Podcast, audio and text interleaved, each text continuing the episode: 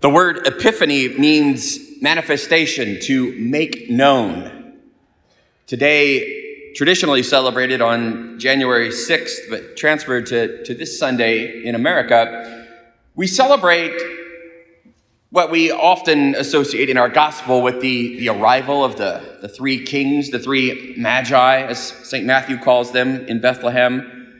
And uh, we notice that our statues in our manger scene have made their their journey. There was a debate this week. Uh, shouldn't the Magi start their journey because they were they were over here, and then someone pointed out, you know, shouldn't they be getting going? And sure enough, they've they've made it. So there they are, uh, worshiping the little Christ child in the manger scene. And so that is certainly part of the the story today. But the, the word manifest, epiphany, really is is much more of a symbolic word today. Just as the the Magi arrive. Symbolically, this represents the manifestation of Jesus to all peoples, these non Jewish magi.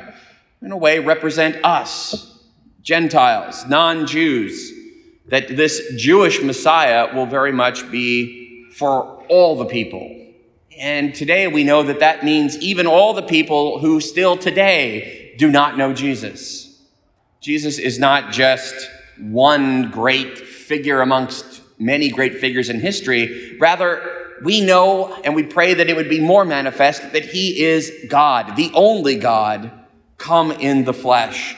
And therefore, he is for all people, even those who do not yet know him. And so today we pray that he would be made more manifest to our world. But I'd like to, to focus a bit today on these magi. It, it seems a little difficult in that we, we don't really know much about them at all. Uh, it's a little mysterious. Magi, uh, we get the word magic, magician from it today. And even in the days of the, the Magi, they were a, a bit of a strange group, kind of uh, astronomers, perhaps, that observed the sky in a somewhat scientific way, but also a bit like astrologers, you know, trying to find meaning in the, the stars. So I'd like to, to focus today on three things that I think we can know about the Magi and, and even imitate them. And being that I'm a, a canon lawyer and a lover of liturgy, I, I have a Latin word uh, today, three letters, P, A, and X, which in Latin is the Latin word peace, pax, P A X. And uh, I'll use each of those letters today for one of my three points. And the, the P in Pax I'd like to draw your attention to is the fact that the, the Magi were obviously paying attention. So P is for pay attention. We hear Matthew tell it that uh, the Magi say that we saw his star at its rising. And yet, this, this can't be just any star in the sky. First of all, because Herod didn't see it. The other people in Jerusalem didn't see it, at least most of them. So the Magi had to be paying attention and saw something that, that other people did not see. What was it? Well, there are lots of theories, and I'll say that the church has not proclaimed anything definitively about what exactly the Star of Bethlehem was. A lot of people in the history of the church have said it, it was some great supernatural light, like an angel, that uh, would have appeared. And to some extent, I, I, could see that because this star, as it's described, it, it does things that, you know, from my scientific point of view, stars don't do. Stars don't like physically lead people someplace. And, and certainly a, a star in the sky couldn't point to a place on, on earth. I mean, we see the stars, but eh, how could that point to someplace? So there is, you know, tradition that maybe this was a, an angel that, that guided the Magi. But there is also some, some scientific information from astronomy. We have the, the great benefit now of computer programs where you can put in Kepler's laws of motion into a computer program and, and put the, the night sky in any position and you want in, you know, going back millions of years. We know exactly where all the planets and stars would have been uh, on the night Jesus was born. And you could just put it in. From that, we can, we can see that there are some subtle things perhaps going on in the night sky about the time of the birth of Jesus. Now, none of these on their own would, would point exactly to Jesus or be the Star of Bethlehem, but consider things like, well, there's the, the king planet, Jupiter, and the, the king star, Regulus, and they come together with the mother planet, Venus, in the, a constellation of the ram that points to the, the Jews in Jerusalem. And so, could it be something like that? That the Magi would have observed something and say, oh, look, the, the king star is, is going around in a circle as if to crown you know this this father planet and then this the the constellation virgo of the virgin is okay it could be something like that and there was something like that going on in the sky at the time of the birth of, of Jesus that would fit with Matthew's gospel to say, we, we saw his star. The Regulus, King Star, maybe? Or maybe it's the father planet, Jupiter. We don't know. But we saw it at his rising. Where is the king? So perhaps there was something in the sky that made the Magi say, Ah, I observed that and that and that and that, and that all to me says that a, a king has been born, and it appears to be in Jerusalem because of where it's at. Whatever it was, they would have paid attention and seen a sign that God allowed them to understand that it was the greatest sign that they'd ever seen. And this conjunction of planets, stars, whatever, it would have been the only time in their life that anything like this would have happened. So, whatever it was, it was enough that they were paying attention. They saw what other people did not see and were willing to go. So, this P then, pay attention. Maybe offer that to us to say, what signs is God giving you? You know, I think sometimes we ask for God to do big things. We want God to like hit us over the head and say, this is what I want you to do, or this is what this means, or here's the next step, or here's the whole plan.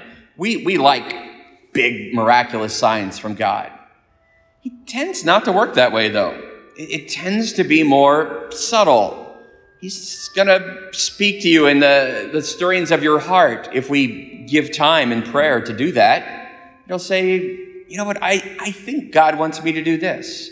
And then we take one step, and God either confirms it or says, No, I don't, I don't think so, not that way. And if we're ever going to follow God, really, we have to take that quiet time to pay attention, to listen, to notice the way that God works. I think of those, those magi at the time. They had no iPhones, no TVs, no radios, no stereo systems. They would spend their nights lying on the roof, maybe looking up at those stars. They had time to pay attention. There were no distractions or other lights at night, just those stars. And if you've ever been out someplace alone where there is no city light to wash it out, think about how beautiful the sky is. And they would have known all those stars by name so that when something amazing seemed to take place, they saw it. What amazing things is God doing in your life right now that maybe you're missing because you're not paying attention? So, P, pay attention. Then there's A, P A X, P and A. The A in Pax is to act.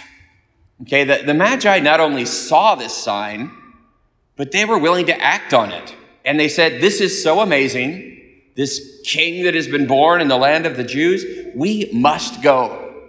And they did. Now, these would have been comfortable people, probably living in, in Persia, uh, well to do. They obviously were able to obtain gold, frankincense, and myrrh, and were able to make a long journey from Persia to Jerusalem. These were comfortable, well to do people, probably, and yet they were willing to go, to see the sign, pay attention to it, and then act to go and make a journey to this foreign land where they would probably not be known or respected, but they go. So maybe we ask ourselves, are we maybe seeing the signs God says? Maybe we intuit, maybe God is asking me to make a change. Maybe God is saying, Okay, now, maybe you thought about these things in your, your New Year's resolutions, things you'd like to do differently. Well, you know, there's the old saying if there are three frogs sitting on a lily pad and, you know, two decide to jump off, how many are left? Three, because deciding to jump off is not actually jumping off. So maybe you've decided, I'm going to do this. Well, that's, that's not enough. You have to actually do it, you have to act. And so pay attention, see what God wants you to do, and then you got to do it. And it might not be easy. It was not easy for the Magi to make that journey. Then finally, X. And here you have to give me a little latitude because I'm going to say that X stands for exchange. I know, okay? Just go with it. P A X. X is for exchange. We pay attention, we see the signs, we're willing to act on them, and then exchange. By this I mean that we need to exchange our way of thinking, our plans, our desires, exchange our hopes for God's. Notice this little line at the, the end of the gospel today. It says the, the Magi, having been warned in a dream, not to return to Herod, they departed for their country by another way. This other way is what I mean by exchange. All of us are, to some extent, called to exchange our plans, our way for God's, to go back by another way after we encounter Jesus. Now, this was a historical reality for the Magi because, of course, when Herod says, you know, go search and bring me word that I may do him homage. Well, he, we know from the slaughter of the holy innocents that we just celebrated a week ago that Herod doesn't want to go worship the Christ child. He wants to kill the Christ child. He, he sees not overjoyed as the Magi are, but he sees a rival. He sees someone who must be destroyed because king of the Jews to him sounds like, hmm, this is a political rival that's been born. I will kill him now before he's even two years old. Herod is not willing to exchange his plans for God's. He cannot see that God intends not a, overthrowing of Herod and his mere earthly power, but rather power to set free the nations, power to fulfill what has been promised of the Messiah. That kind of power. Herod can't make the exchange. How are we perhaps hard hearted, seeing what God wants us to do? Maybe even encountering Jesus, but not willing to exchange. Because the truth is, all of us who are here today, in some way, like the Magi, have encountered Jesus. We are come to the manger. We're meant to during this Christmas season. We encounter Jesus. Every day, and our brothers and sisters, we encounter Jesus in the poor and the immigrants. We encounter Jesus in the, the sacred scriptures that we can read. Most especially here at Mass, we encounter Jesus in his very self in the Eucharist. Are we then willing to leave here by a different way? I mean, we can fall into routine and, like, well, it's Sunday. We, we come to Mass because we're Catholic and we have to. Mortal sin and all don't want to go to hell, so we'll come to Mass. I'm thinking of you kids out there who got dragged to Mass. Why do we have to go? Okay. Well, truth is, for all of us, we, we can't come to Mass, encounter Jesus in the Eucharist, and then just go back to our cars as if nothing happened. You know, some just like leave right after communion. That always makes me so sad to receive Jesus and just walk right out the door. That means you do not get who you've encountered. You are not willing to do what the Magi did and go by a different route. If you walk out of here having encountered Jesus and just go unchanged, then I mean, who cares about Christmas and everything we've done? If it's just now I go back and do my thing for a week, well, then we've missed the whole point. Really, the, the end of the story today in our gospel is the point. You encounter Jesus, and then you cannot be the same. Your life cannot be the same. You can't simply go back and do the same things. You can't leave this church by the same way that you came. We too are called to go by another way. So on this Epiphany, Jesus is made manifest. Not in maybe some big miraculous way where he's going to bust through the walls or, you know, come in and ride a donkey into our church or something. No, not even in the quiet peace of a manger here. Rather in the, the subtleness, subtleness like a, a star, subtle enough that people like Herod and those in Jerusalem miss it completely. Subtle enough that God will not impose himself on you.